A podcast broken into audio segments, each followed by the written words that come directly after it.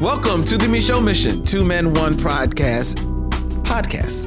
Every black film ever made. My name is Len. Let's do this over.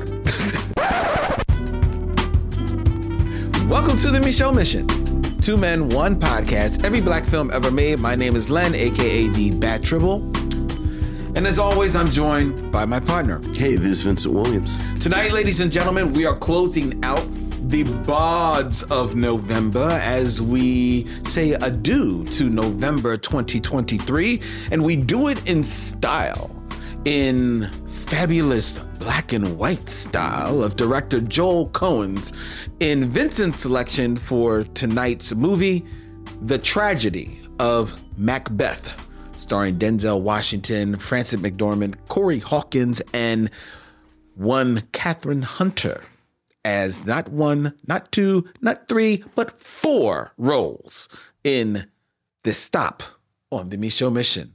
But as always, we say hello to all of you out there who are watching us as we are streaming live from Yunk Junk, Philadelphia's premier video podcast palace, to all of our faithful missionaries out there on Facebook and watching us on YouTube. Shout out to each and every one of you in the chat. Hello. Good evening, one and all. It is the week after the holidays. It after is. Thanksgiving. It is. Vincent, how was your holiday? My holiday was fine, but I think I speak for all of the missionaries mm-hmm. when I say what we've all been preoccupied with throughout the holiday weekend W- was finding out how did the cranberry sauce go? I'm glad you asked me that, Vincent, about my cranberry sauce, which I did announce to the missionaries that for the first time ever, I was making for Thanksgiving homemade, slow cooked cranberry sauce. hmm That's right. That's right. Now, to be fair, and to cover my cover my ass, I did also bring along to the dinner a can of cranberry sauce. Okay. All right. Just to be on the safe side. okay. Okay. Which was met with great delight by Yes. family, uh, family, fr- longtime family friend Miss Debbie, Mm-hmm. who said, "This is the only cranberry sauce I know," and she proceeded to quickly whisk out her personal can opener and open up the can and shook it down onto a bowl. Isn't it hilarious how cranberry sauce people, there's that vein of, of cranberry sauce people that they rot or die for the can? For the can, like they love the can. they don't like anything else from a can. Right. Anything else from a can, they like, oh, it's not, it's not right, right, But but cranberry sauce, they have to. right, right. Now, that was fine. Okay, so she, sure. So she, had her cranberry sauce. Had her sauce. thing. We, we're not going to talk about why she had a can opener in her purse, but okay, sure, why not? Miss Debbie is a peculiar lady, All right. but I love her. That's right. Um, but I had my cranberry sauce. Now I had taken it over my sister's in just like a basic plastic, you know, plastic Sure, Tupperware sure. bowl. But so, but I needed like something to adorn it in. Sure, sure. The, you have to serve it. exactly. That's right. So my sister, she proceeded because first my sister looks at it as like, and she's like, "What's this?" I'm like, "Like it's cranberry sauce." She's like, "Wait, a minute, didn't we tell you to buy cranberry sauce? Nobody told you to make cranberry sauce." I said, "Oh, I took it upon myself to make Yes, cranberry yes, sauce." yes, yes, yes. So she proceeds to give me first a mixing bowl to serve the cranberry sauce in. Sure, sure. And I said, no, no, no, no, no. Miss Debbie's got her canned stuff in a nice little white bowl that's got like the the gold lattice around, around Sure, the rim. It's sure. like, no, I need something at least equally nice to dis- Equally nice. to display. My, That's right. You use a slow cooker. exactly. So she gave me a like, a nice little glass bowl. And I- Okay. I put you know deli some out. Sure, sure. Now Miss Debbie, to her credit, said, "Okay, it looks interesting. Okay. so I'm going to try it." Okay. And she takes a spoon. Mm-hmm. Try some.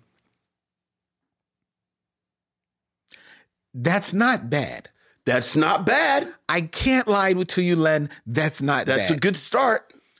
we had another family friend over, Okay. guy named Fred, Okay. who actually was for 20 years, no, actually for 25 years, was one of the chefs at the Chestnut Hill Hotel Oh, la di da. and hold the dough. So he, I said, Fred, look at that cranberry sauce. What that he, he says, well, that's what cranberry sauce is supposed to look like. Okay. He says, so it looks good. So you like, yes, chef. I said, all right, chef, try it, Fred. Okay. Fred takes a spoon. Mm-hmm. Yeah, that's good. All right. That's good cranberry sauce. Thank you, chef. I said, thank you, chef. Mm-hmm. So now my sisters come walking up behind Fred. It's like, yo, that's good. That is exactly what it's supposed to look like. It's a little sweeter than most people make it, but it's, Sure, like it. sure. He's, they- they're like, okay. So everybody goes around and they're fixing their plates. Like about maybe about 15 people here Okay. fixing their plate. They start putting like you know little bits of the cranberry Sure, sauce. sure, sure. You gotta try. Gotta try. I go down, go downstairs. I'm eating my dinner. Right. I come back upstairs. Mm-hmm. The cranberry sauce is gone. Bam. Bam! There you go. It's gone. Now, I didn't think people would believe me. So so. I got testimonials. All right. I got testimonials from people. The first person that I received a testimonial f- from was my sister, Yes. my twin sister, Leslie, Yay. I was about to say, who says to to all of you Michelle? I believe your older sister, Leslie. you would remember that, wouldn't you? I mean, you know, you would. you can tell she's older than you. She's Hey, Leslie. it's eight minutes. I, a lot can happen in eight minutes. Yeah. Yes, it could. Anyway, she begins. There's nothing better than having Thanksgiving, but to have Thanksgiving leftovers and leftover. Oh, excuse me. There's nothing better uh, than having Thanksgiving except Thanksgiving leftovers. Yes. And leftovers are not complete unless you have cranberry sauce. Okay. However, my brother, um, Len, aka Cruz, aka Bat Triple, I'm not sure what they're calling him these days. A lot of aliases. I have a lot of aliases. Made the most amazing homemade cranberry sauce with fresh cranberries that gave it a sweetness and a tartness all at the same time. It didn't look like your traditional canned cranberry sauce either.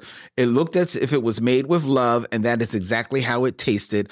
I could not wait to put that on my leftover turkey. There's there's a second calling for you, Len. There you go. That's from my sister. well, there you go. Well done. Thank you. Mission accomplished. Mission accomplished. Now, because perhaps not you, Vincent, but I know the missionaries. I know you all very well. Each and every one of you, especially, you know, some of some of you more hardened heart ones.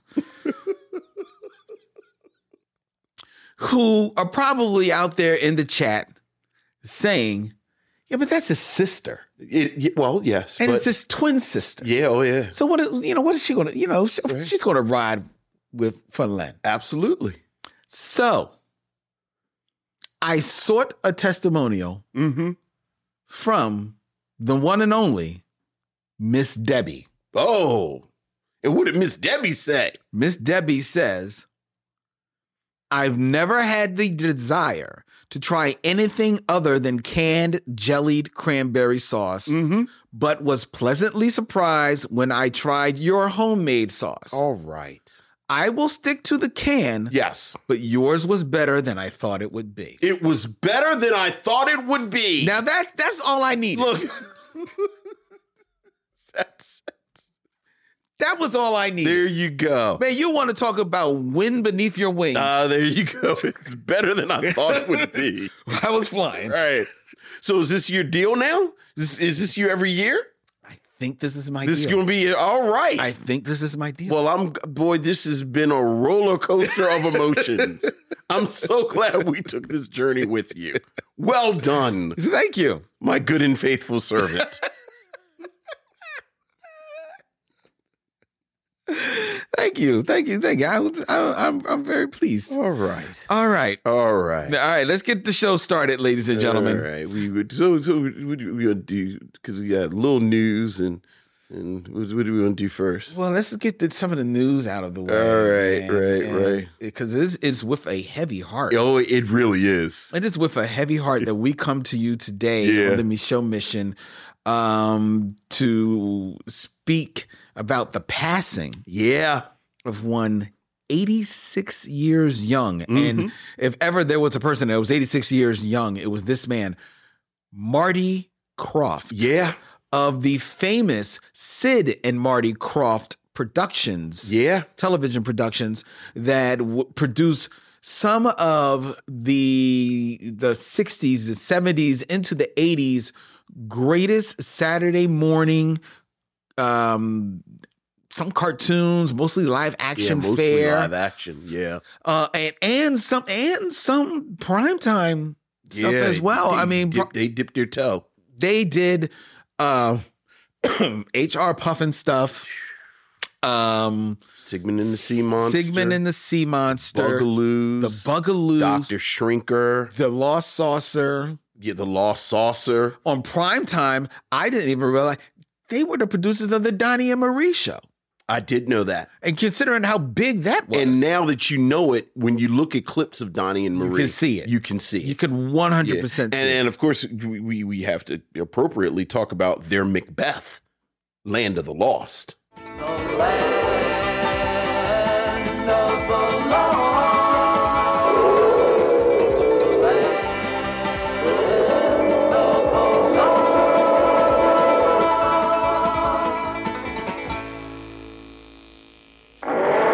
Yeah, I, I always try to explain, and this may be relevant for our younger missionaries.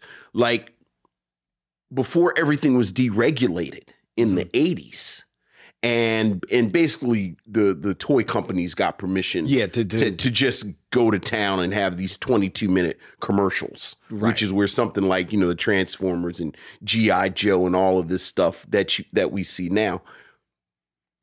Uh, children's programming was just a free for all. Mhm. Like it was no real money in it. So like people and and and coming out of the 60s, you had this whole sort of aesthetic yeah. that that the Krofft brothers channeled Mm-hmm. into this amazingly bizarre psychedelic fair that that it's so much of Gen X Mm-hmm. like like it was affected and informed by them Mm-hmm. so that you know a lot like if you're if you're of a certain age you have a lot of affection for the Krofft brothers and and Len and I are certainly in that age group Oh, most certainly. Yeah. man. Think of how much, much of their stuff, you know, skirted that line. You to talk about psychedelic. yeah It's skirted that line between like, you know, kids fair,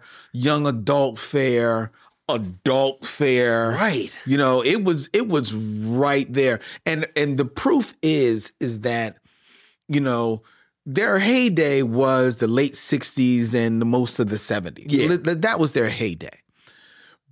But with the advent of MTV, mm-hmm a lot of that stuff got replayed yeah on the, on those cable Yeah. channels yeah because you could find stuff there. You find like the little funky little songs, man, the Oh, yeah. fashions, and you know, some of the messaging that was coming through was like a lot. There was a lot of free love. you know the Krofft brothers swore they did not use drugs Yeah, yeah. But if you did, they were they were just fine. Oh my goodness. We have we've actually talked about them previously on on a couple of binge lounges. Oh, we have. Yeah, yeah, because like I said, we we are we are big fans. Oh, huge fans. So yeah, so that's a loss. and and um, that's a real loss. And you know, he died. Marty Krofft died at the age of eighty Mhm. Um, but from all accounts, like they they were huge part uh, parts of our childhood. But from all accounts, they were also supremely beloved in Hollywood um not just because of the things that they created but because of the friendship and the family that they created amongst the people that produced their shows and anyone that came in contact with them. They were always working with always always talking about they had some some job that they were ready to bring uh to bear. And whenever they did that you they were always reaching back out to their family like well we've got a role for you here. We've got a role for you here. And it says something that um on the facebook posting uh, uh, when marty krofft died they his posting uh, from his brother sid Mm-hmm. his surviving brother you know about his brother it had something like 6000 likes Mm-hmm. and over 1000 comments from people just sharing their sharing the love. And, and it it speaks to the the the souls that they they touched and the the feeling of affection that people have for that family and for for those two. So Yeah, yeah. One notable thing, if if we gotta link it to us, also produced the short-lived Richard Pryor Saturday morning variety show, Pryor's Place. Absolutely, absolutely. Which which alongside Richard Pryor's, you know, um the primetime show Mm-hmm. aren't cult favorites. Yeah. Oh yeah. Cult favorites, Yeah. man. So uh yeah. So it's it's crazy to say, but at 86 years young, he was gone too soon. And once again, if you are unfamiliar, I don't even know what to tell people to Google because it's like Bigfoot and Wild Boy, Oh wow, I forgot about the that. Bugaloos, Doctor Shrinker, uh, uh, You know what you could do? Sid, Sid and the Sea Monster. You know what you, You said do? HR Pufnstuf. Like any of them, like 10 minutes from anything that I just rattled off will blow your mind. It will blow your mind. It will blow your mind. You know what I what I did is uh I sat and watched there is a YouTube video out there that is just the opening to all of the opening credits. The opening there you credits go. to all of their Watch shows. the opening credits Mhm. to everything we just said. Yep. Yep, that's it. That's it. So, rest in peace. Rest in peace. Someone mentioned it worth saying, so we're talking about people who passed. Jean Knight passed. Mr. Big Stuff. Oh yeah. Who do you think you are? Mr. Big Stuff. Yeah, so rest in peace to Ms. Knight. There you go. Shout out to her family. Black Star's signature podcast, Many Lumens, hosted by me, Maori Karmael Holmes, is back with all new episodes featuring groundbreaking artists, changemakers, and cultural workers. Join us as we find meaning in the intersections of art, social change, and popular culture. Subscribe wherever you listen to your podcast or at manylumens.com. All right. All right. Let's get started, ladies and gentlemen. It is time for missives from the missionaries. All right. Len? We have emails, Vincent. Ooh, missives from the missionaries. Ooh,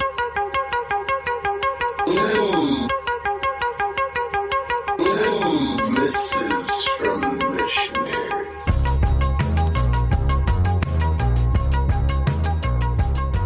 Vincent, we have an email from Nicole Court. Hey, Nicole. Uh, hi, Len and Vince. I hope you both had a great Thanksgiving. Thank you. You as well. I watched Meteor Man the other day. and I have a question for both of you to chime in on. Uh oh. it's like it's appropriately enough, you know the um, you you know the superstition you're not supposed to say the word Macbeth in the theater, like it's bad luck. I didn't know. Yeah, I you're not supposed to say Macbeth, and it's like we we we gonna talk about this, Nicole, but we don't really mess with Meteor Man. We don't really. Yeah, Yeah. no, no, no, no. That's already twice. So All right. I have a question for both of you to chime in on. This question may sound left field, okay. but if you were to pick between Robert Townsend and Tyler Perry in terms of directors and their impact, who would it be and why? Sounds absurd, but I'm curious about the input from the both of you. I'm not sure if you guys take movie uh, recommendations, but I hope you guys discuss an early 90s gem, Living Large, with T.C. Carson, uh, uh, and Paid in Full. I also think it would be cool if you guys dedicated a month of discussing black books that were turned into movies. Keep up the the great work and love as always, Nikki. Thank you, Nikki. I like the idea of uh, um, taking a month to discuss book black books that were turned into movies. You know I love that. I kn- yeah, that that would be pretty cool. It would be interesting, fair. Um, Living Large, you know how you talk about like uh, short lists. Mm-hmm. Living Large has been on my short list for a a visit in a certain month of the year. Um, so I'm thinking about that. You think living large? I'm assuming you mean Mother May I. Do you think living large is bad enough to be in Mother May I? See, I haven't seen it in so long, but I remember I remember seeing it when it came out and saying, I'm not I don't like this. So I remember it being a bad movie. Is living large any worse than strictly business or mo money? Uh, it's a good question. See, I'm not a big TC Carson fan, so I I want to say yes, but it has been a long time Sure, since I've sure, seen it. sure, sure.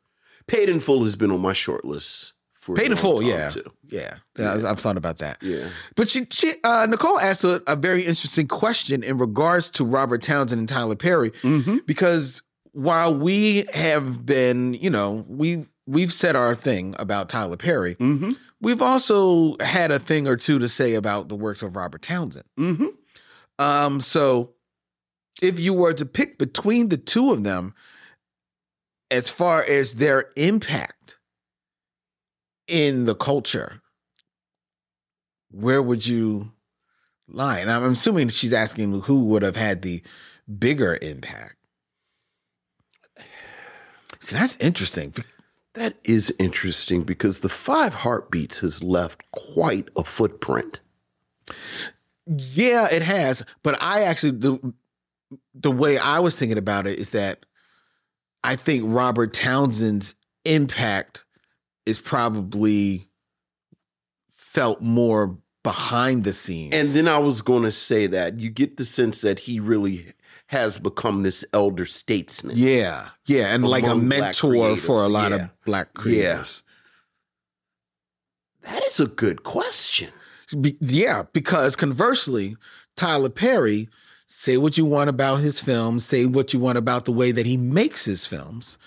He is a person that gives a lot of people work. Like Cicely Tyson, when we love her, but Cicely Tyson's latter part of her career, her life was spent on a, a fair amount of Tyler Perry work. Yeah, but that's not really impact. That's more celebration. When I think impact, Well, I mean, I would think about who started with Tyler Perry. okay. Like like I would think more like Lance Gross or um I think her name is China Ann McLeod. Like I'm thinking about people who started with Tyler Perry And then went on to and then kind of went on and did other stuff. okay. Which, you know, Tika Sumner, I think you, you could Tika argue. Sumner's a good one. Yeah. And then I don't know how many filmmakers. Well, I don't know how many filmmakers would follow in his wake. Tyler's? Yeah, like like I do think there. many. Well, I do think there is a certain sensibility among young creatives where they say, "I want to control everything," Mm-hmm. you know, including the production and getting it out there. That sort of do for self Mm-hmm. that you get with Tyler Perry. I think this is a surprisingly nuanced question. It is because I'm I'm still not, I'm I'm Tyler Perry. Like you've just said, he has become like this a, a benchmark for a lot of people. Yeah. You know that which is despite whatever elder statesman role he plays, I can't say at least from my understanding, I don't think that Robert Townsend holds that same place. Well, like you said, I but do, it's in a different way. and I get the sense, like you said, behind the scenes, yeah, like he's the, the director's director, but Right. but even then, he's or at the least a director sounding board. sounding board. That's Yeah. more to the point. A sounding board. I don't know. I don't Hmm. Um, in the chat, Farrell Blackwell says, in his opinion, Tyler Perry has had more impact in front of and behind the camera, far more than Robert Townsend. While Deborah Battle is saying that Robert Townsend did open up Hollywood for somebody like Tyler Perry. You, you doing an on the street report now? You just here now and from the the street, Well, I thought those were two interesting comments to share the, live to people who can't see them. just on the street say, this is Len Webb here on the street. All the humanity. Do you watch WKRP in Cincinnati every year, the the Thanksgiving episode, or do you at least listen to the clip? Oh my God! Wait, turkey. That's what you made me think of just now. Here's a here's a, all the humanity. I'm gonna step inside. Oh my God! Oh my dude! I mm-hmm. so I love that episode. Mm, of course you do. Everyone loves that episode. It's perfect. Again, they're bombing Cincinnati with turkeys. Oh my God! I love it. Oh, oh. I don't have a definitive answer. I don't want to have a definitive answer. You don't now. want to have a. I don't want. definitive- Well, Yeah. because I've I've been I going feel like you back. and- have one. actually don't. I actually don't. Like I'm actually kind of going like like depending on the metrics, I go back and forth. Like I'm really going back and forth. Cause I think when you talk about, you know, in front of the camera, like certainly you have Madea mm-hmm. and who Madea represents. But besides, like, you know, you, you know, you got like her little catchphrases, you know, hello and hallelujah.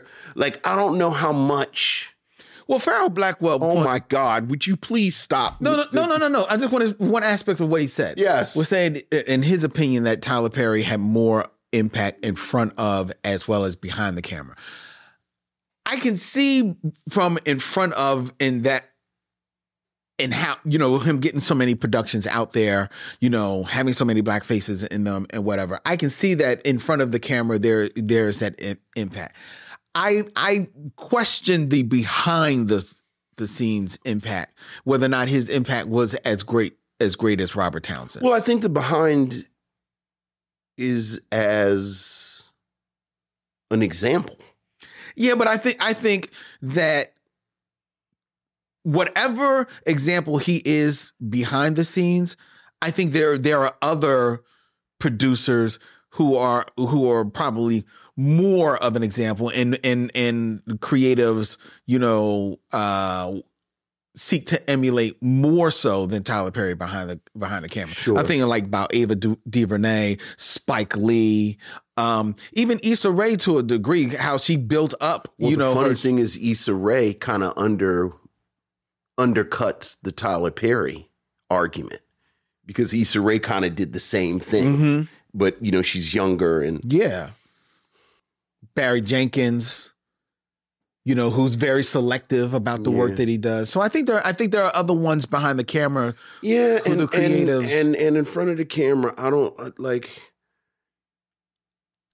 Maybe I'm biased, and I certainly I have a self-selecting data set. You know, people our age, people, but like I don't, I can't think of anything from a Tyler Perry, anything that has the same cultural footprint as my office hours Mm, are nine to five. hmm And when I said that, every single person listening to me knows that I'm talking about Red Right. or, you know, Eddie Kane Jr. hmm It's an interesting question. Well, that's fair if you don't want to have an answer. My answer would be Robert Townsend. Okay. And it, I'm leaning on this based on the people that we that I have seen, interviews that I have read, Mm-hmm. some people that we even know, because I think even Dorian has spoken about Robert Townsend uh impact in, in Hollywood and, and Omar. Um but that role of elder statesman is something not to be taken lightly, and and to to take this to sports, right? Mm-hmm. One of the biggest things that that it came about when the, the NBA just re- fairly recently celebrated the 75 years, Mm-hmm. right? And they uh, uh, and they had like all the 75, you know, like 75 greatest athletes in the NBA history and Mhm. like that. And it was so interesting how the stars from the 80s into the 2000s. So we're Mhm. talking about Bird, Magic, Barkley, Jordan, LeBron, um, all of them.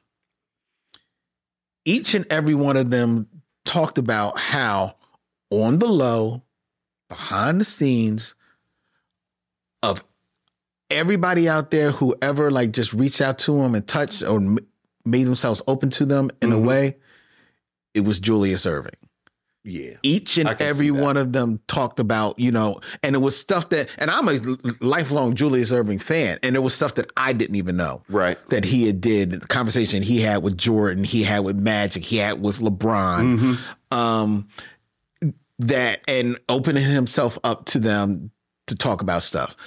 And when I think of when I think of what, how I've heard people speak about Robert Townsend, it is in that same way. Okay. You know, they, you know, it's nothing big, but they go to him and like, you know, they just, you know, sit and they, they take it in. Sure. You know? So I'm gonna say he's had a bigger the bigger Okay. impact. We just don't see it. But the people that matter, they know it. I, I will agree with you. All right. All right. Thank you, Nicole. Thank you, Nicole. Thought provoking. I love it. We love our missionaries. All right, we got another, um, got a couple more emails. Actually, got a few more, but we're only going to do a couple more. Okay. Uh, we got uh, an email from. Make sure that, that I got this correct. Yep. Here we go. Michael Sykes, What's up, Michael? Len and Vincent. Do y'all want some breakfast? Hello, Talk about iconic. I listened to y'all episode of Baby Boy. and I'll have to say that it used to be a guilty pleasure of mine until BET continuously played it. now I'm so tired of seeing it. Vincent, you had me in tears, choking when you talked about how Melvin and Jody wanted to run away together and have a bed and breakfast. My other guilty guilty pleasure movies are Norbit, Obstacles, starring E40 and Brian Hooks. I've never even heard of that. I've never heard of that. but I love everything about what I just heard. the Wash with Dr. Dre and Snoop Dogg. Yeah. I'm aware of that. Yeah, yeah. Uh, Metro. I think that's the Eddie Murphy. Yeah, movie. we were just talking about Metro. Marked for Death. Oh, yeah. Oh, yeah. Oh boy. Oh, yeah. Uh, and Welcome Home, Roscoe Jenkins. you know what? Talking about shortlist. You uh, you've mentioned that before. Yeah. Uh, I really can't wait for y'all to review The Wash and Original Gangsters starring Fred Williamson.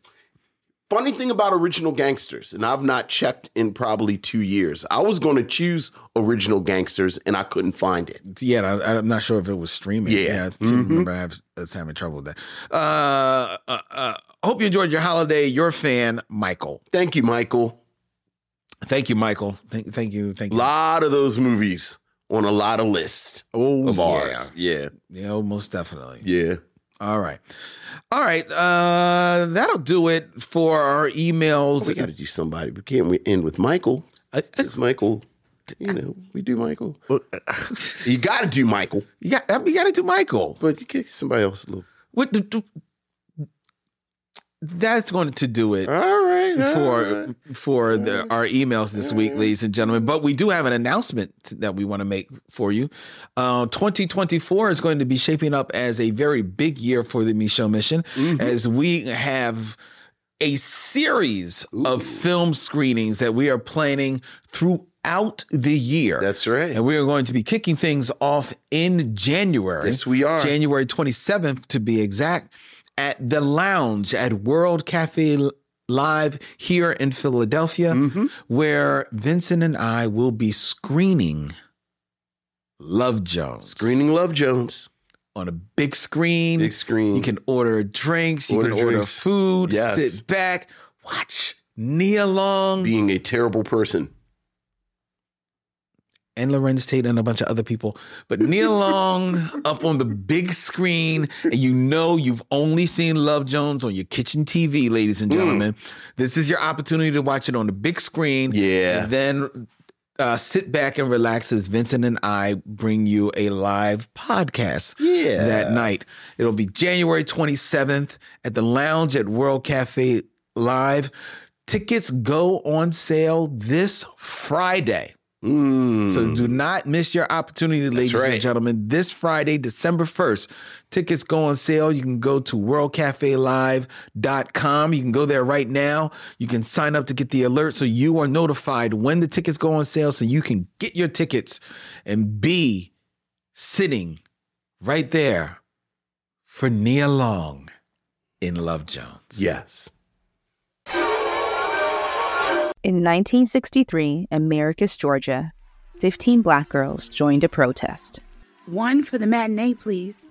Negroes, even you little ones, get your tickets in the back. We just want tickets to see the show. Then you stay right there, little girl.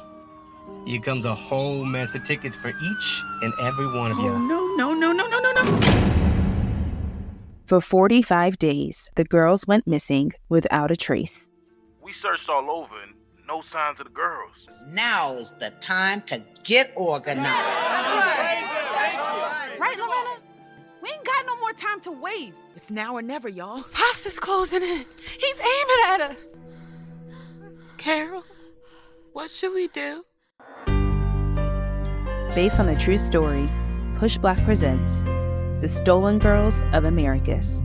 Listen and follow on the Odyssey app or wherever you find your podcast.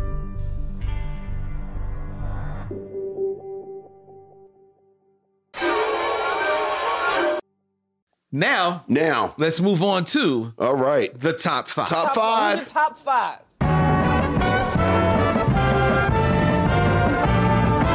My top five is. My top five is. My top five is. My top five is.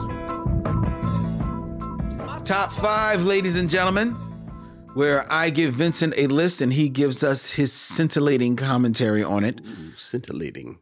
Tonight's top 5 as we close out the Bards of November, Yes. our celebration of the adaptations of one William Shakespeare. Mm-hmm.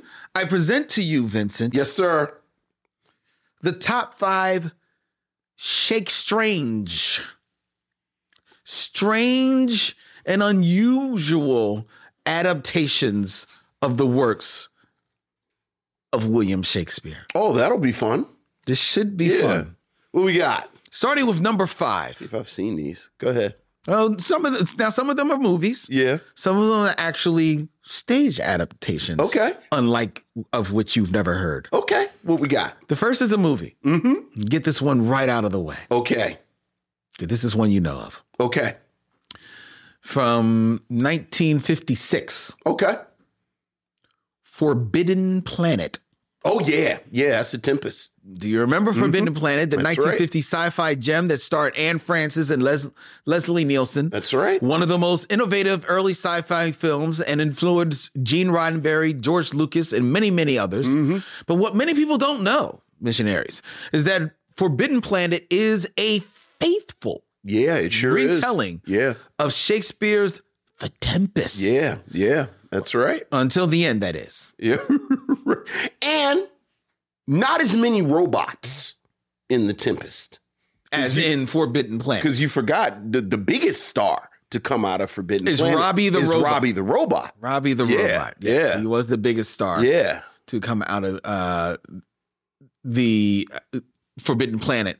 The biggest difference between the Forbidden Planet and the Tempest is Prospero sur- survives the Tempest, while Morbius in Forbidden Planet is killed by the creature he accidentally created. Yeah. Yeah, Although setting the movies in space is par for the course now, placing a Shakespeare play a- among starships and nebulas was a bold choice for director Fred Wilcox in 1956. It just goes to show that the Bard's plays really are timeless. Yeah, yeah. How you feel about Forbidden Planet? I've seen it before, once or twice before. This, you know, it, I mean, it's fun. Oh my god, I love Forbidden Planet. It, it's it's a lot of fun. Um, How you feel about 50 sci-fi generally?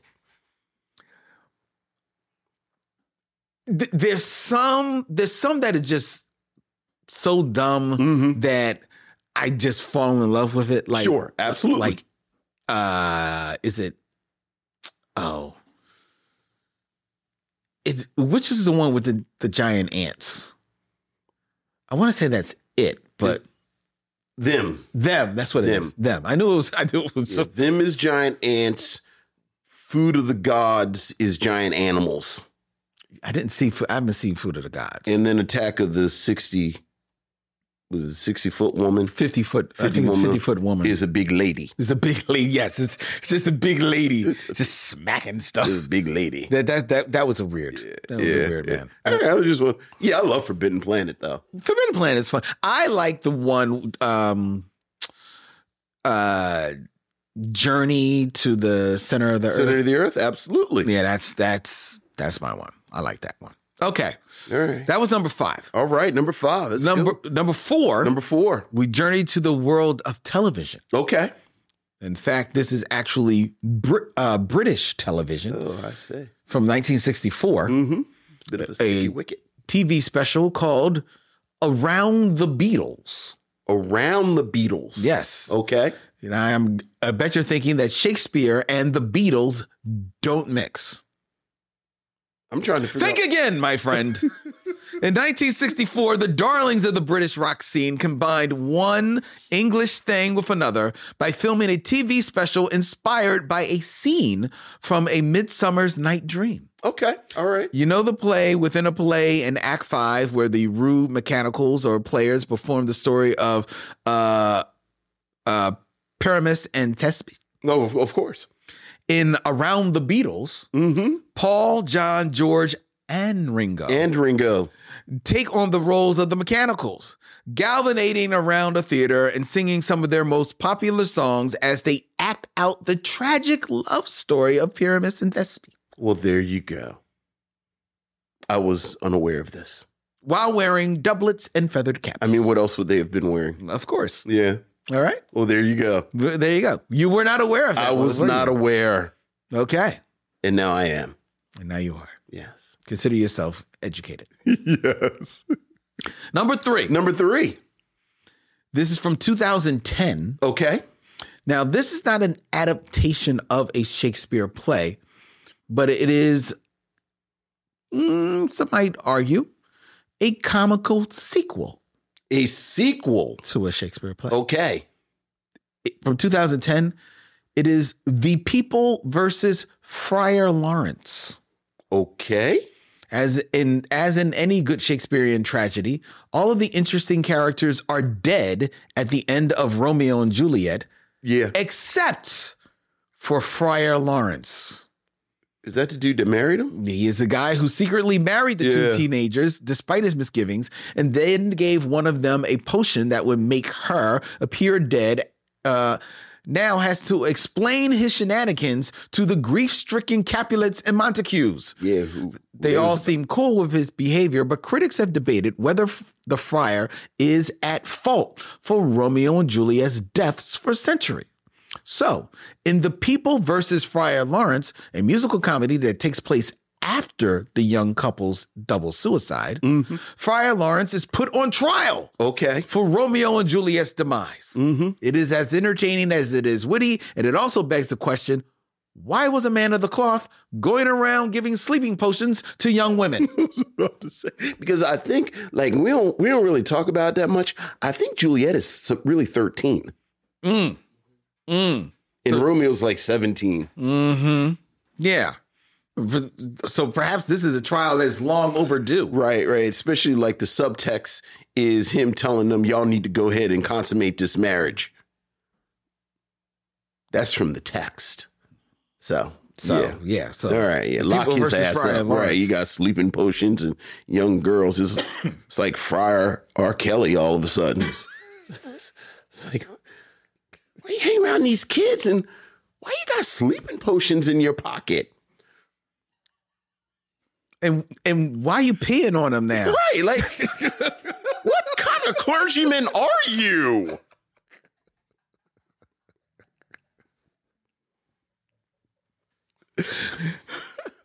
There you go. Number two. Number two. you, you all need to consummate this marriage. It's like, dude. Go ahead. Number two. Number two. Number two. Mm-mm. Mm. From 2015. Mm-hmm. Now, um, you are a fan of Shakespeare, I am. huge Shakespeare fan. So Mhm. I'm sure you are familiar Mm-hmm. With King Lear. I am. When it was discovered, when we discovered that a woman had written an adaptation of King Lear almost in, oh my God. Writer Missouri Williams was fed up with what she called the complacency in modern stagings of Shakespeare. Okay. So she's decided to do something really different. In her 2015 London production of King Lear with Sheep, the one human actor Oh my God. played a director literally trying to herd his cast of sheep from scene to scene. It's a sight I can confidently say is currently unparalleled on the British stage, read one review. King Lear's horns are magnificent, and Goneril chews a curtain. The sheep mostly stood there, as sheep are wont to do, as the director yelled lines of King Lear at them. But his frustration apparently became quite moving towards the end as he cradled the black sheep playing the dead Cordelia in his arms. That is King Lear with sheep from 2015. Are you going to be now searching for a restaging of King Lear with sheep so you can take this in on your own? Nah. See what I did there? I set you up. See what I did there? Number one Number one, from 1996. 1996. Shakespeare adaptations don't get much looser Uh oh. or more irreverent Okay. than the 1996 gross out comedy Tromeo and Juliet. Romeo and Juliet. which Yeah. puts a Troma Yeah. spin on the Yeah, bard's yeah, yeah. endlessly recycled tale of the quintessential star-crossed lovers. Mhm. This time out, Juliet is bisexual Of course. And sexually voracious. Oh yeah. yeah. Romeo is addicted to Shakespeare-themed porn, Sure, sure, sure, sure. and the third act involves such newfangled contrivances as Juliet morphing into a hermaphrodite cow. As one does. The tagline body piercing, kinking sex, dismemberment, the things that make Shakespeare great, Yeah. says it all. Yeah, yeah. Nevertheless, by the standards of the studio that brought us the Toxic Avenger, Yeah. this still qualifies as a class act. There you go. And thus we have our number one You're number one. weird Shakespeare adaptations There that I call go. Shake Stranges, Shake, Shake Stranges. Tromeo Tromeo and and Juliet. Juliet. Yeah, yeah. Were you familiar? Have you seen? I've heard of it. I've never seen it. I've never seen it either. Yeah. Uh, I don't want to see it. You like how, how you feel about the Troma? Like you mentioned the Toxic Avenger.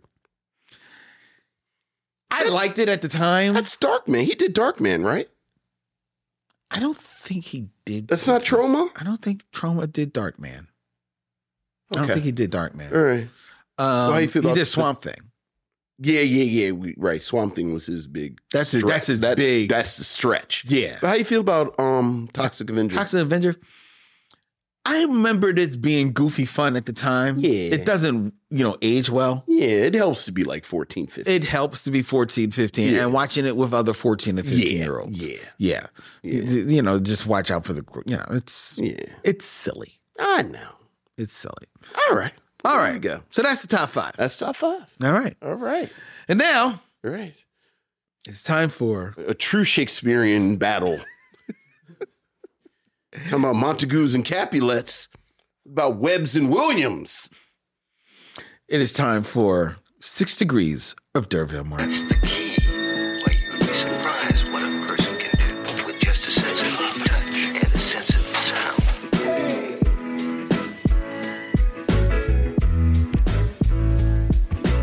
Six Degrees of D'Urville Martin, ladies and gentlemen, where I give Vincent two actors and he has six films or less to connect them to that one man Shakespearean play in his own right. Oh, yeah.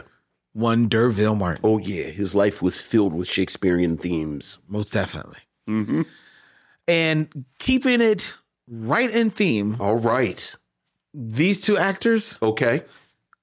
Have never appeared in a Shakespeare adaptation. so, Well, who we got? at least as far as I know. right, right, right. Um, number one, Number one, in six movies or less, six movies or less. uh, this is a layup for you, Vincent. Oh, well, easy. Connect D'Urville Martin to Two.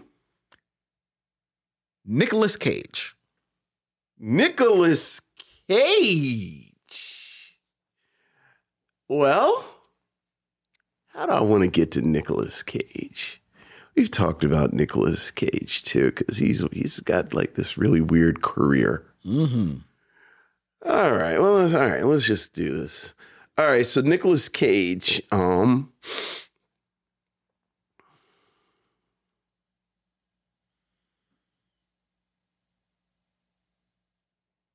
Nicolas Cage is, of course, in. I don't. I don't want to get to Nicolas Cage.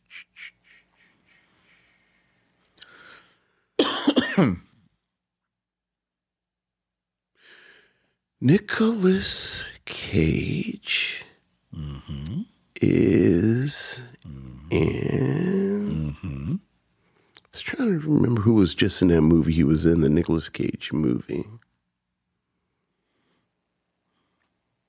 Which one? The uh, He's had a he's had a few movies. yeah, yeah, yeah. All right. Well, look, look. Let's just let's just do this. Um, D'Urville Martin. Do it real quick. D'Urville Martin is in um the final come down with Billy Dee Williams. Billy Dee Williams is in Batman '89 with Michael Keaton. Michael Keaton was in The Flash with Nicolas Cage. Remember, he had the cameo as Superman. cameo. Yeah. He did. Mm-hmm. He did. Very good. Mm-hmm. All right. All right, Vincent. Very good. Very good. All right. Number two. Number two. In six films or less. Of course, now you make me think about Nicolas Cage and Shakespeare. He probably wasn't I something know. that's been I adapted. mean, to maybe. Shakespeare had to. I mean, sure. Yeah, I mean, you gotta. you know. I get it. It's Nicolas. I know. All right. Yeah, it wasn't um wasn't The Rock wasn't that an adaptation of Very, very loose, very loose adaptation, like a Winter's Tale. Sure. um in six films or less. Okay. Connect D'Urville Martin Okay. Two. Two. this is the hard one. This is the hard one. Kyra Sedgwick. Oh, okay. Wait. Yeah, make sure you got your right right white actress. That's um, what you call its wife, Kevin Bacon. Kevin Bacon's wife. Yes. Okay, Kyra Sedgwick. Yeah, see, once again, this is somebody I see on TV a lot. Yes, because she she had a TV She- show, for- The Closer. year- yeah, I was about to say she's the closer. But she has done a fair amount of uh When's the last time she was in a movie? Um, well, she's in post production on a couple of movies. She was in Endings and Beginnings in 2019. Not familiar. Then I feel like she made that closing money, and she was just sort of chilling. She was in Villains in 20 in 2019. She was in After Darkness. She was in Submission. I've not heard of any of these movies. Okay. Have you heard of any of these movies? No. Uh, I don't think these are real movies. These are ghost movies. These are like those Oscar Micheaux movies that they don't have a prints of. They just have like an interview in the Negro press, but we don't know if they actually existed. Is it reviews of these movies in the Negro press, but we don't have any prints of them? she was in 2015. She was in a movie called Cop Car. That sounds These don't even sound like real names of movies. that sounds familiar to me. Cop Car sounds familiar to me. Uh, yeah, yeah, because Cop Car was with Kevin Bacon. but you can't use that. I was about to I gave you that one. You can't use that one. Um, that would be unfair. Uh, I'm trying to think, see if there's a movie here that I, um that I'm pretty sure you saw that I think you've seen. Um, wow. Well, we back in '97. She was in. Um, I'm telling you, she made that close. That closer money was good money. well, Because that was, on for like eight, nine years. and she was also married to to Kevin. Look, it- it's better to be married to Kevin Bacon than Kevin not Bacon. She was in Secondhand Lions. Remember Secondhand Lions? I think I think I'm not even looking it up, but I think I want to say was Macaulay Culkin in that? I'm looking it up now. Oh, Haley Joe Osment. I knew it was another. You're mixing up you little white boys. That's my blind. That's your blind spot. Uh, Um, none of this is helping you. Apparently, no, no, no, no. I'll use Haley Joel. Osment. Use Haley Joel Osment. All right, so here you go. And I'll do this real fast too, so we can go ahead and get to the Shakespeare.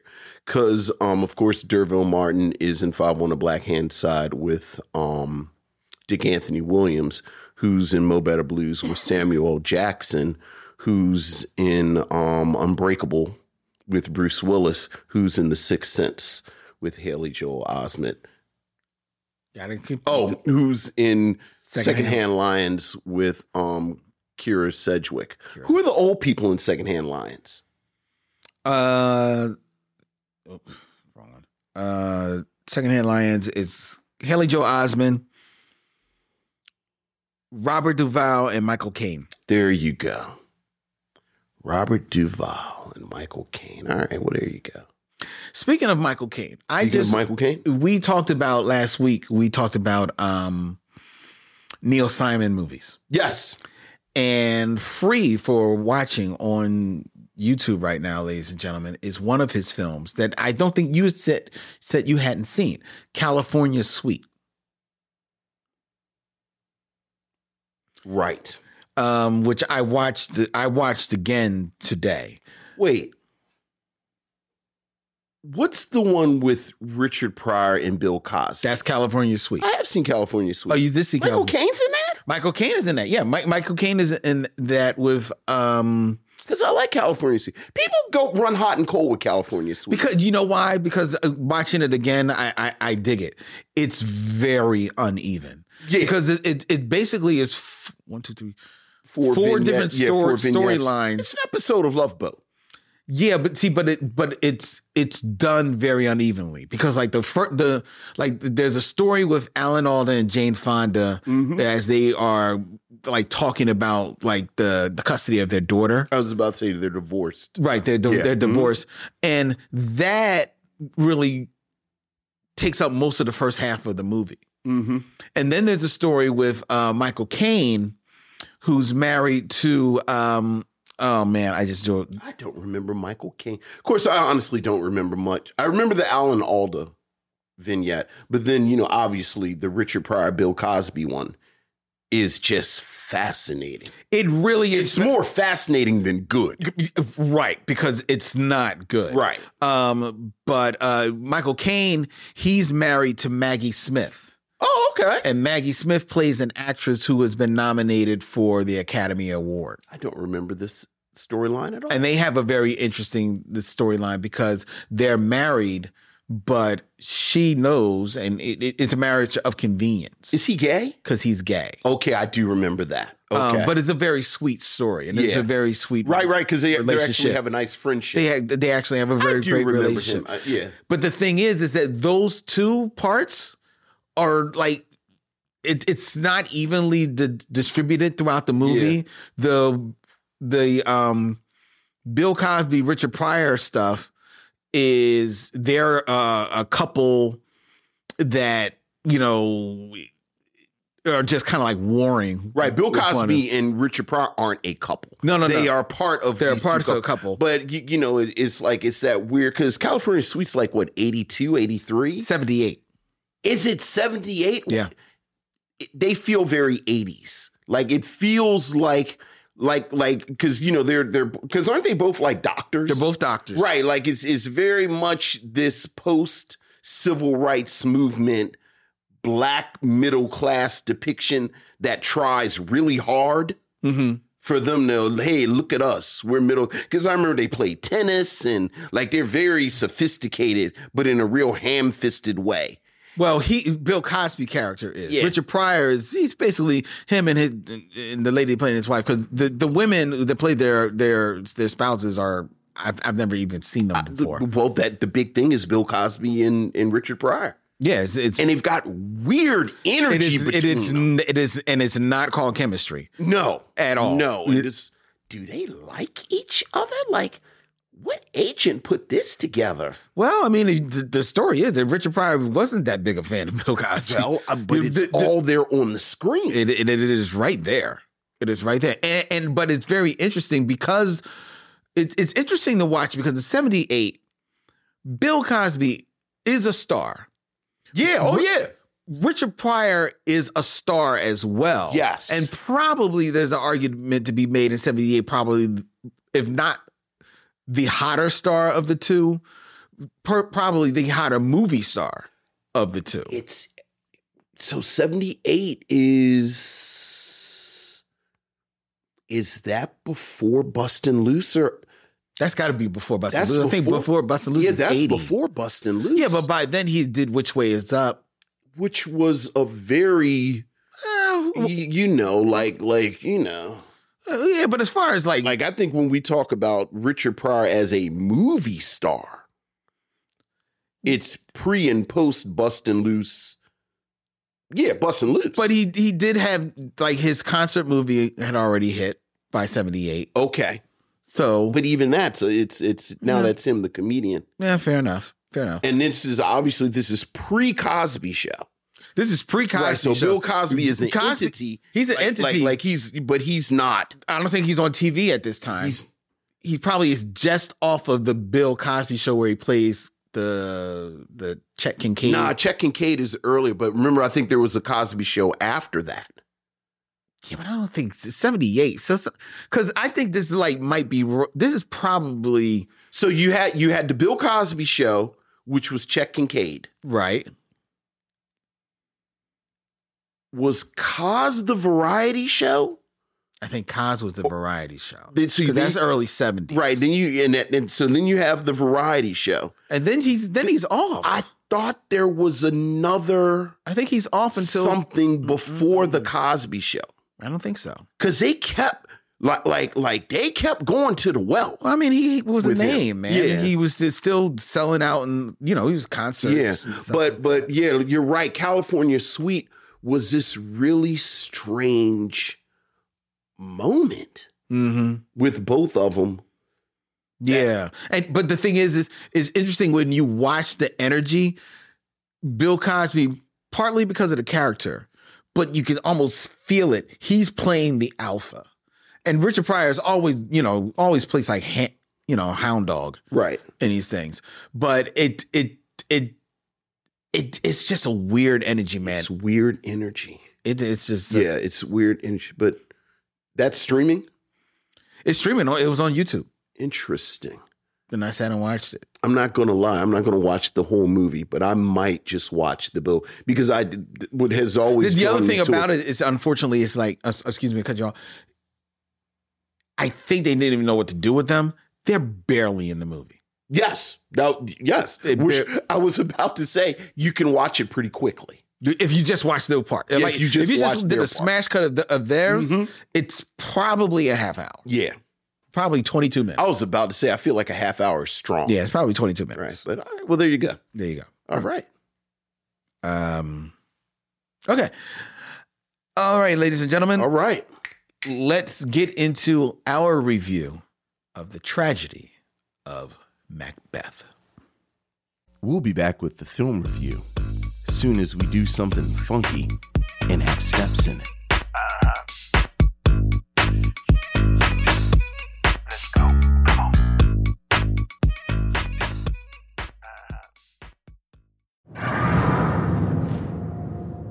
By the pricking of my thumbs, something wicked this way comes.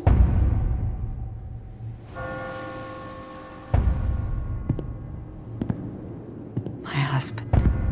king that shall be. If we should fail, We fail.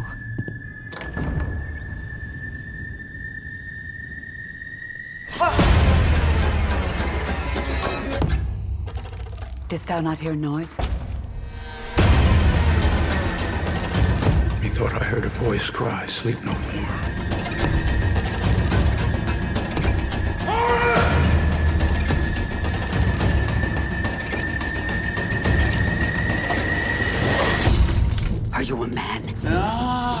And a bold one that dare look upon that which might appall the devil.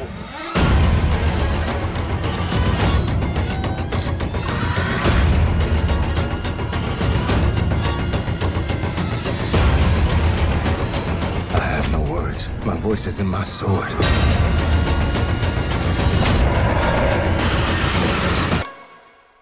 A Scottish lord becomes convinced by a trio of witches that he will become the next king of Scotland, mm-hmm. and his ambitious wife supports him in his plans of seizing power.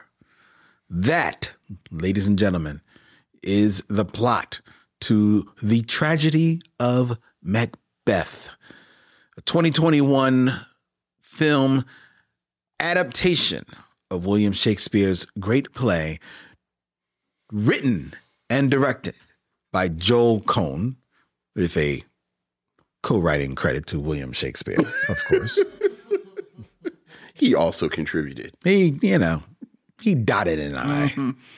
And starring one Denzel Washington, Frances McDormand, uh, Kathryn Hunter, Corey Hawkins, and many more in this film that would go on to win to uh, be nominated for three Academy A- Awards uh, and was a darling of the 2021 film scene in gorgeous black and white. And Vincent's selection for our last stop through the bards of November. Vincent, what say you of the tragedy of Macbeth?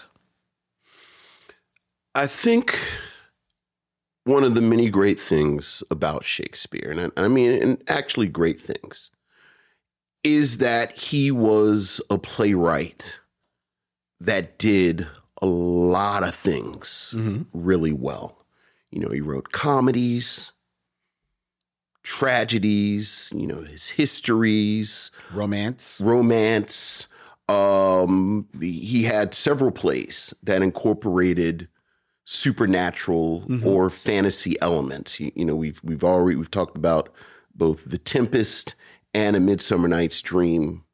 Uh, you know, Hamlet's father's ghost appears, so on and so forth. But I think Macbeth is at its its its very sort of baseline is horror. Macbeth is is is really an example of the the the most uh, again baseline definition of the supernatural Mm-hmm. and and of what that means and when, when you look at at the the root origins of the word supernatural and just you know the latin and and and it it really is supernatural it is outside of nature Yes. it is outside of nature and and, and even when you look at the the root word of of of while they're referred to as the weird sisters we talk about them as witches Mm-hmm. and and the the root the, the root words of witch is outside nature it is unnatural Hmm. because this is a play about killing a king and in this ethical moral universe of the 17th century that where this play comes from Mhm. there is no higher crime than the murder of a king Right. What's that? Regicide? regicide because or regicide because you are operating outside of the natural order. Right. and if you look at just the the the script or or or, or the play itself the words that occur again and again unnatural supernatural strange again the weird sisters. And first and foremost i think joel coen really internalized that when when he talked about or, or when we talk about what this film looks like Mm-hmm. it's shot in black and white Beautiful black and white. beautiful black and but it is a very stark black and white with long elongated shadows Mm-hmm. And and even in the daytime the the light is harsh. And and the shadows throw in, in there are these strange like it's all angles. And it it it feels uncomfortable. It feels Yeah. like an environment that is otherworldly and not otherworldly as in uh, again something fantasy Or but, or, or galactic. or galactic but otherworldly as in we are not operating within the natural order it's very unsettling. it is unsettling and this is the stage literally because this was filmed on a sound stage Mhm. that before you get to the play itself, before you get to the actors, as you said, the environment, the setting is unsettling. And again, this is reflected in the play itself, where, where from the very beginning, where you have the witches, and the witches say, you know, when are we going to meet again? And, you know, it's like line after line in this play is just a classic legendary line. And they say, you know, we will meet when the weather is, when, when fair is foul and foul is fair, Mm-hmm. which doesn't make sense. Like this doesn't make sense, and you, you realize that that just plot wise, you, they're going to meet at at this battleground where Macbeth has been fighting for the king Duncan, but it was a good outing.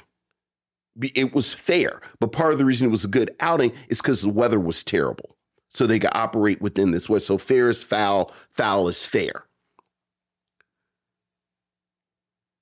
And Macbeth meets these witches these witches give him a fortune give him his you know give him this prophecy which Prophecy, which yeah. which you know back to the you know the word weird comes from someone who controls prophecy which again outside of nature Mm-hmm. we're not supposed to control our lives. We're not supposed to control what we do. That is god. So the fact that you're doing it is weird. You are again outside of nature. The witches grant him this prophecy. Tell him you know you're gonna first you, you know you're gonna be thane of this castle. Basically, you know, like a like like a, uh, um The a nobleman, the lord of this castle. But then you're also going to be the king. And you know, it's like, how am I going to be the king? And then you know, come to find out, he does become lord of the castle.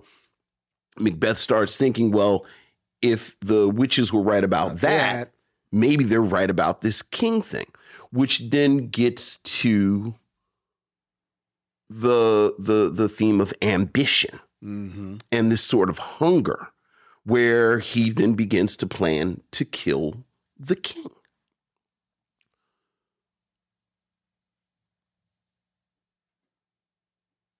I think the first thing that I love about this film and the performances, obviously, we'll talk about Denzel Washington and Frances McDormand, but as you mentioned, Kathryn Hunter plays the witches. She she plays the weird sisters, and Joel Coen has this wonderful direction where Kathryn Hunter is is is apparently a contortionist. Mm-hmm. So she's moving her body in a way, here's that word again, that looks unnatural. And it's very unsettling. And she plays the three witches. And just as a presence, her voice, everything is remarkable. Is absolutely remarkable. Um, there's not a bad performance in in this film, frankly. And even people who only are there for a moment Yeah. get a chance to really um shine. I, I really liked um I really, I really liked let me get him get him up. Uh Bertie uh Bertie Carvel who played Banquo, who is Macbeth's boy basically. Basically his his right-hand man. his, his right hand man. And he's good. Um Alex Hassell, Mm-hmm. who plays a you, you know kind of someone in the court who has this great presence. This is where I really start to notice Corey Hawkins. Okay. Corey Hawkins, who plays Macduff, who is another nobleman who who ends up on the wrong side of Macbeth, and all of his his whole family is murdered, including his wife, played by Moses Ingram, who I forgot was in here, and then she was in um the Obi Wan Kenobi show that was just on last year. But what? You just look so happy saying that. I was because like I said, hey, I was, I was like, I was like the um Leonardo DiCaprio meme with with with the beer with the beer can. I pointed at the screen. I said, hey, Obi Wan Kenobi. Um, Corey Hawkins is is fantastic. I, I I think, frankly, as we as we you know, I center in on the two just just I, I I don't even have the adjectives for the performances of Frances McDormand and and Denzel Washington. But anyone who could stand out Against them. in this film yeah. on screen with them or on screen when they're not there is worth talking about. And Corey Hawkins has a scene where he finds out his family has been murdered that was it, it, it was breathtaking. I said, "Wow!" Because again, I, I I never thought about Corey Hawkins like this. Yeah. Yeah. Corey Hawkins is fantastic. Um, the thing about Macbeth is is a lot of people focus on the role of Lady Macbeth. And when we talk, you know, a lot of people we talk about Macbeth, it's like, oh well, Lady Macbeth is the brains, and she's Right. the one moving Macbeth Moving around, the pieces. moving the pieces around. And I'm more of a fan of an interpretation like this, where they are partners. They are partners. They say that. And well, they they they say I, I love the fact that at one point, um, at one point Macbeth actually talks to his wife and says that she is her that they are my partner in greatness. Yep. Which everything you kind of need to know about the two of them. But Frances McDormand is is a monster she just her her her physical presence, mm-hmm. her physical performance mm-hmm. as Lady Macbeth. I, I think there's there's a moment in the play where she has gone mad, and Frances McDormand is everything. Just her bearing and and and as someone who can go toe to toe with Denzel Washington, who as Macbeth, this this this this is an actor. I I I, think Denzel Washington has transcended what the vast majority of actors in his demographic have done as actors. I, I, I think we talk about these actors getting older, but but I think about this alongside a performance like in Fences, mm-hmm. where there's this deep resonance of of of bearing and and presence mm-hmm. and and the maturity that that he brings to this where you understand why a man like this would have the appetites that he has. That even going against God which is what killing a king is mm-hmm. I cannot deny myself. And if I have a moment it can only be someone played by someone like Frances McDormand at this point in her career Okay. that can give me counsel. So that I think the performances in concert with the setting, in concert with the direction, because there are scenes in here that that you you, you know there there's the, the the first scene that introduces this Macbeth where he comes out of the shadows in the fog. Um, there- there's a scene right when the king has been murdered when Macduff comes to the castle and and Macbeth is in shadow under this arc. That that again it is it is it, it is this it is this unity of direction, setting, acting, and then of course the story itself. That it it is it is unyielding. I I, I think my favorite moment of what I'm saying. So so the thing about Macbeth is is again it's unnatural. It's outside. As as I said, what I always talk about with with you know frankly my students, I always compare the dagger with Hamlet's ghost. Where we're like like you know part of the Hamlet thing is you know oh is Hamlet crazy or is Hamlet pretending to be crazy? And I'm in the school of Hamlet's pretending to be crazy because we see the ghost mm-hmm. of his father as the audience. We see his father. But in Macbeth, when Macbeth sees the dagger, which represents his ambition, which represents his plan to murder the king, we don't see the dagger Right. the way we see the ghost so that macbeth is is separate from us as the audience. And then you get that wonderful duality of the moment where where lady macbeth after they've murdered the king she sees blood you know mm-hmm. out damn spot where she talks about that. So joel coen has this amazing moment in here where macbeth sees the dagger and Denzel Washington is is of course bringing everything to you know this dagger that I see before me. But again, the audience we don't see the dagger. So Joel Coen gets around this because he has this wonderful long shot of the handle on the door mm-hmm.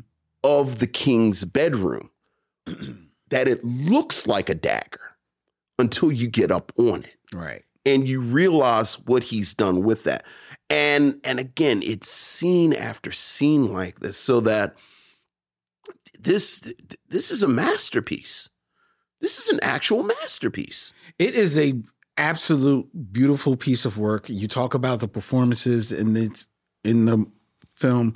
Denzel Washington, Frances McDormand, uh, Corey Hawkins, Kathryn Hunter. Everybody's performance is amazing. The richness of the of the cinematography, and let's give the cinematographer his his just due. Uh, Bruno Delbonnel, um, and Delbonnel. I, I hope I'm pronouncing that correctly, but its cinematography is is fantastic. I read where he actually knowing that it was going to be black and white and most of the the costuming was black and white uh as well or or like in grayscale. And that he actually then would still paint some dark places on this on the stage just to to to add to the starkness. Um and it definitely does have an unsettling feeling of these sound stages that are very stripped down in their in their look and in their setting in the the the the set design um it's almost almost akin to like a, a black box theater but it's it's more than that. Um but it's it's got a little bit of that vibe. Um but you never feel cheated by it. You never feel like you know like like oh this is all they can afford. No it is it it puts you in this world uh and it it is actually a sight to behold man. Um and i am all the better for it because i unfortunately did not understand one word these people were saying. I i had the subtitles on and man, I was lost. I'm I'm telling all I could just kept saying is why everybody dying? Like Why is everybody dying? like the people would be introduced and they'd be dead before they come into the room. I'm like, what the hell is happening? They're gonna run out people to kill. they, they, everybody, dude, everybody dies in this joint. Look, man. Every single person in this joint is just they're just dropping dead left and right. Look, once Macbeth gets that prophecy, once you get the crown, you got to keep the crown. You get, dude. I'm like, yo, this joint is good. Like, like his boy died. Like everybody. Look, Like, I'm like, look, the witch said, You gonna be the king. He told his boy, Your kids, Kids are, are gonna, be, the, king. So when he became the king, Macbeth was like, Well, what's gonna happen to me for his kids to be king? You Oh, know no, what? son. You know what? We got to kill everybody. everybody, everybody gotta go. everybody gotta go. Everybody gotta go. The, hell with it. That part, at least, I understood. I didn't understand from what they were saying. Context clues told me what was going Right. on because everybody was dying. Because everybody, hey, look, yeah, yeah. I, I was like, man, this really looks nice. It'd probably be really nicer if I understood what everybody was saying. I'm trying to read the thing and like it's just going back. I'm like, well, this is not helping. I don't know what to. I what the hell is happening? I, I, because because this was my entree into Macbeth. Right, right, right. I knew, uh, okay, I knew the story of like, okay, Lady Macbeth pumps up Macbeth to kill the king. Right, And then in order for Macbeth to hold on to the crown, I think this is me before the movie. But, What- but it sounds like you got it. yes. So, so I got it. But then it's still reading it. I mean, because it doesn't it doesn't open up with Macbeth. Like it it It opens up with the witches. It open well, no. It opens it opens up with these with these guys coming to report to the king. Right. So I'm like, all right, well, who are these guys? And then they're talking. I'm I don't understand. I don't understand what whoa. They're talking about the battle that Macbeth, It- it's like there's because Macbeth's name rings out. dude, but then it, He like Omar. okay. Like his name ring out before you even see him. Yeah, but see, but there's Macbeth and there's Macduff. Yeah, that's a Th- lot. There's It's a Scottish. thane of this. There's a thane It's of Scottish. that. There's all these thanes. You like Scrooge McDuck? You know how this works. They all have their Mac something. okay, but there was only one Scrooge McDuck. Right. There's Mac, Mac, Thane, Thane. I'm like, what? There's Lady Mac. I'm like, what the hell is going on? And like, the, all I knew, at least people started dying. So then I was just like, Well, don't have to worry about them anymore. all right, well, all right, they're uh-huh. Right, off. right, I ain't got to right. worry about that actor. So I mean, like, so I liked it. Sure. but I really need to see.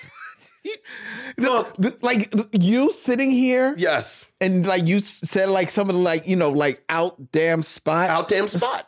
I now know that that was about to.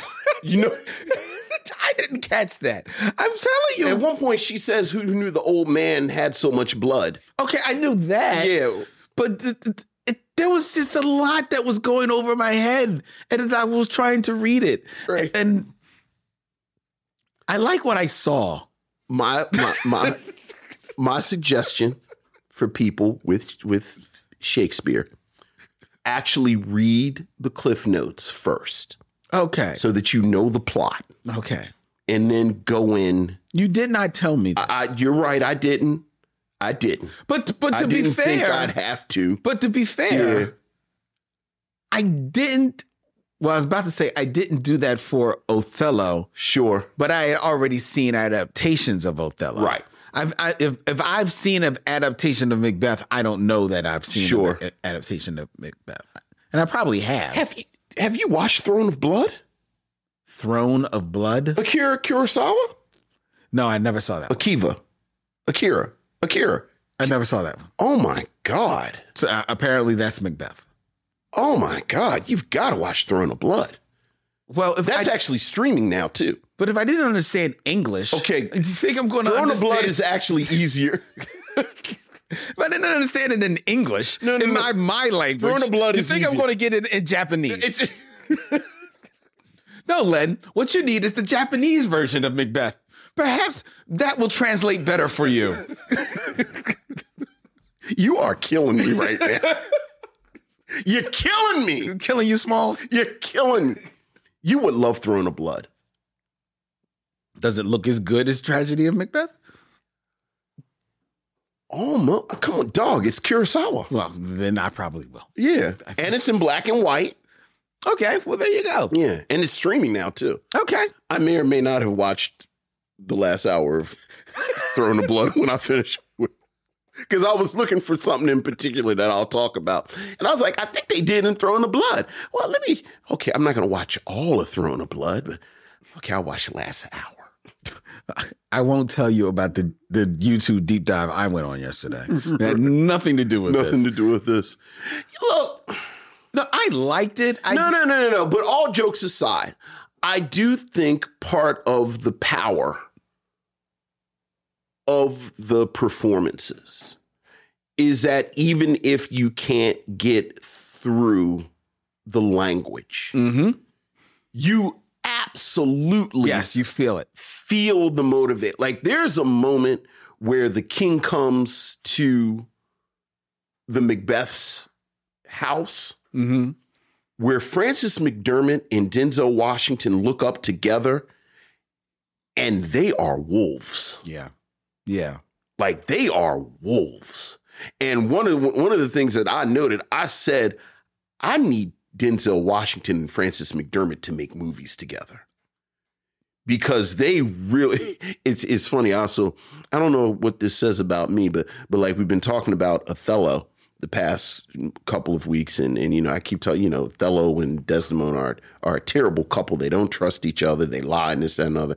And then we were talking about Romeo and Juliet, like these two dumbass kids that are together for like four or five days and then they kill each other, like they kill themselves. Like, but I was like, you know who I really like as a couple?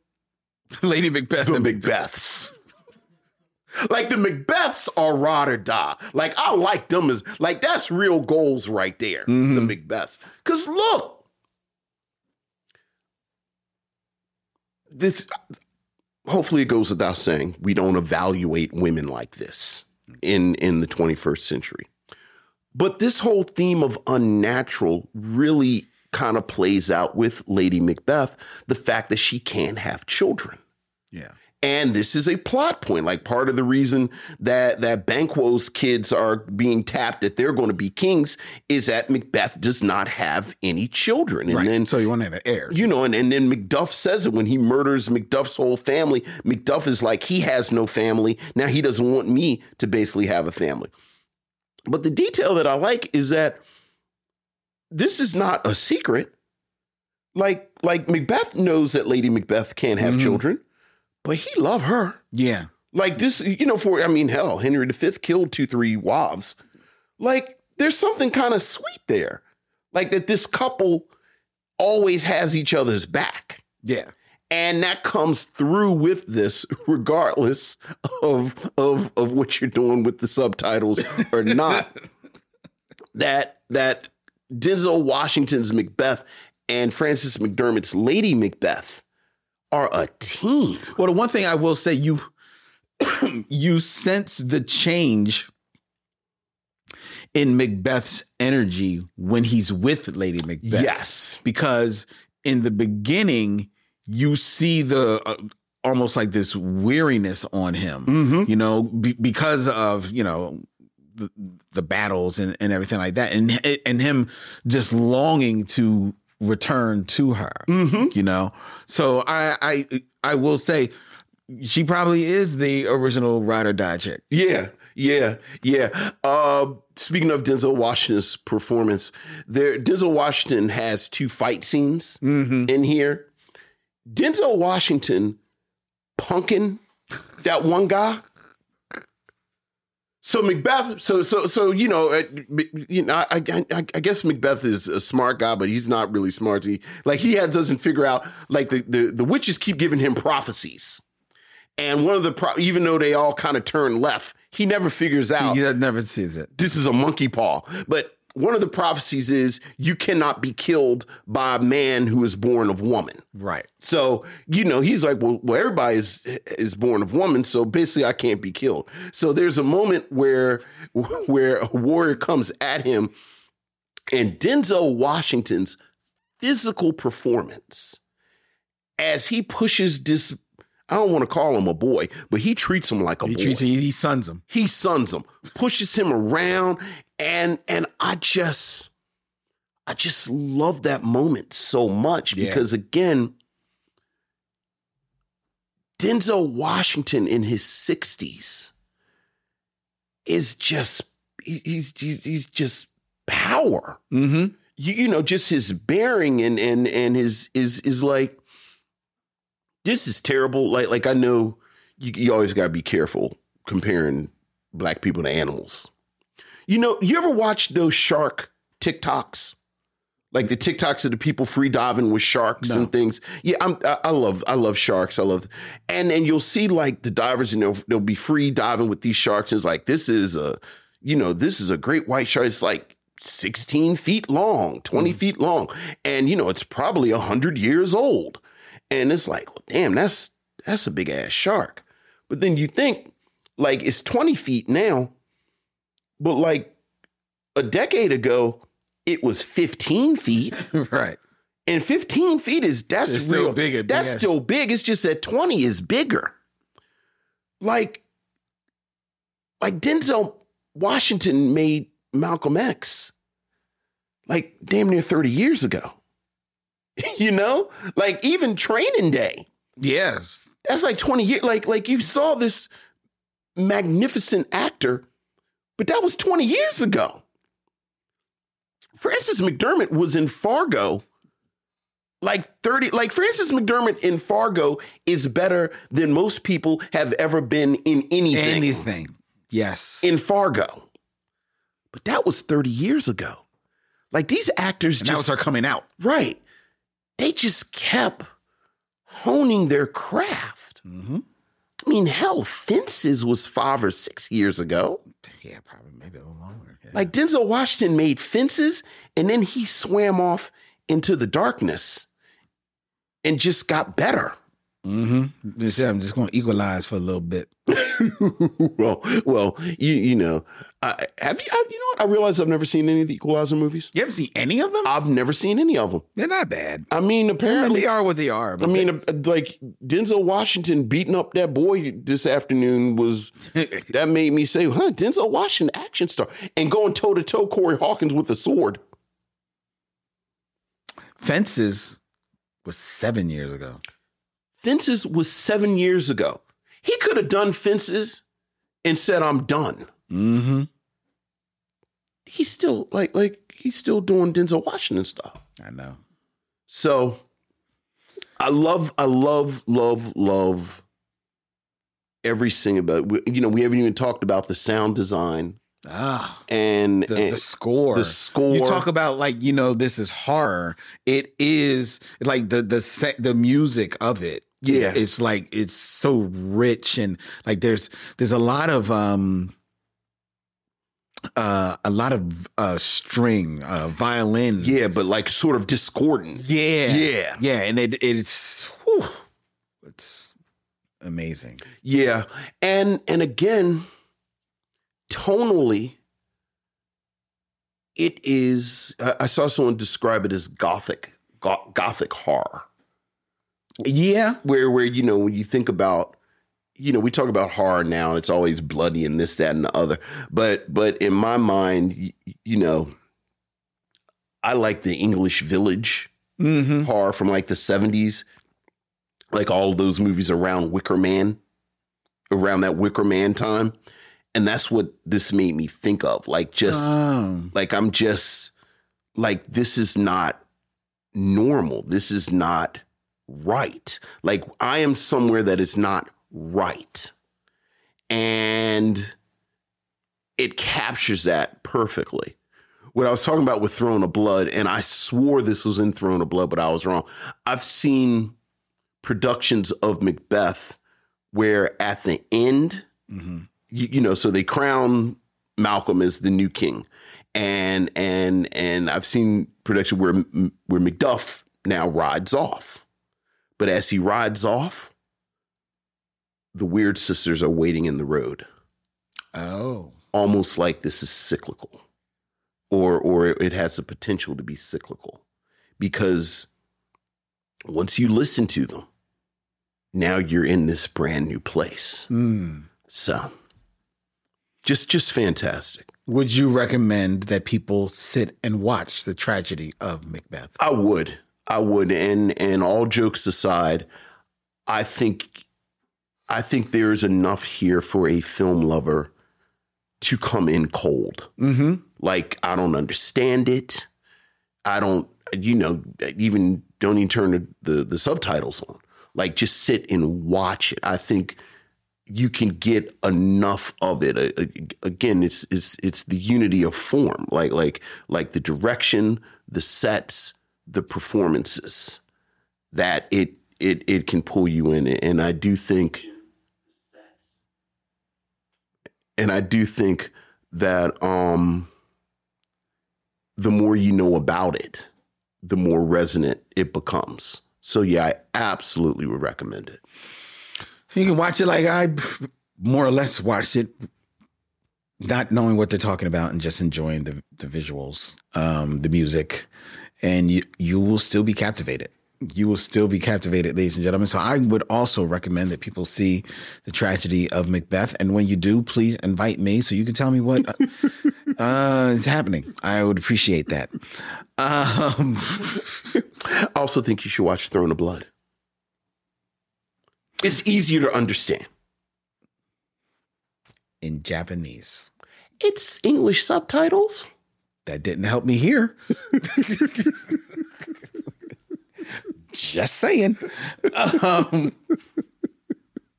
well, there you have it. There's a review of the tragedy of Macbeth.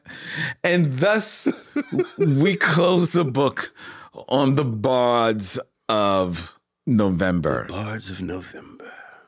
Ladies and gentlemen, how uh, before we I tell you what we're going to be watching next month, which will be Christmas. Yeah. Oh yeah. It's Christmas month. It's it's the month of Christmas uh, uh, holidays. Let you know we are only going to be doing three shows in December. Mm-hmm. So we're only going to be around for the first for three weeks in December, and then we're going to take two weeks off at the end of the year to to to recharge our batteries. Absolutely. Um, but before we tell you what we're going to be watching to kick off our holiday uh, extravaganza, I invite you to follow the Micheaux Mission on the social media of your choice, whether it be Instagram, Facebook, or Facebook group, the social media formerly known as Twitter, known as X now. You can find us at Me Mission, M I C H E A U X M I S S I O N. You can also subscribe to the Micheaux Mission on YouTube, where many of you are watching us right now. You can subscribe, hit that bell so you'll be notified when we put up our new shorts and when we are going live and when we eventually will have re-edited parts, uh, short bits that will be going up there because I'll be doing all of that stuff over the holiday season. So, because it gets busy, ladies and gentlemen, it does. Um, the Micheaux Mission, if you want to email us, we're open for all emails. E- email us at micheauxmission at gmail.com. And you can always find us here every Tuesday from Young Chunk, Philadelphia's premier video podcast plaza here in Manayunk. This is our studio, but they have many other studios available for you if you want to get your video podcasting on. Hey, we've always told you to go to the website. We've got an even better hookup for you. Our producer, Dylan, has opened up his heart and is so gracious to say, Len, why don't you just tell people just email me directly? I'll take care of them. So you can email Dylan, Dylan at youngjunk.com. That's D Y L A N, Dylan at youngjunk.com and book your time in one of the fabulous studios they have here at Young Junk, right here in Manayunk in Philadelphia. The Micheaux Mission is also a proud member of the Podglomerate. You've been with Podglomerate for now over six years. Wow. Yes. Proud to be with Podglomerate and their network of podcasts, The Podglomerate. They make podcasts work. Next week, kick off our holiday Christmas season in style, and we stay British. Oh, okay. As we go to the year of 2021 and we bring you our review of the film Boxing Day. Ah! Oh, Boxing Day. That is British. It is British. Yeah. It is British. Let's see how they do it across the pond. as it were. Across the pond. Next week, here on The Micheaux Mission. Until then, he's Vince, I'm Len, and in parting, we say, See you when it's time to meet again. The Micheaux Mission is produced by Len Webb and Vincent Williams and edited by Len Webb with co production by Mo Poplar, music by Alexa Gold, and filmed at the Video Content Factory. The Micheaux Mission is a proud member of the Podglomerate Podcast Network.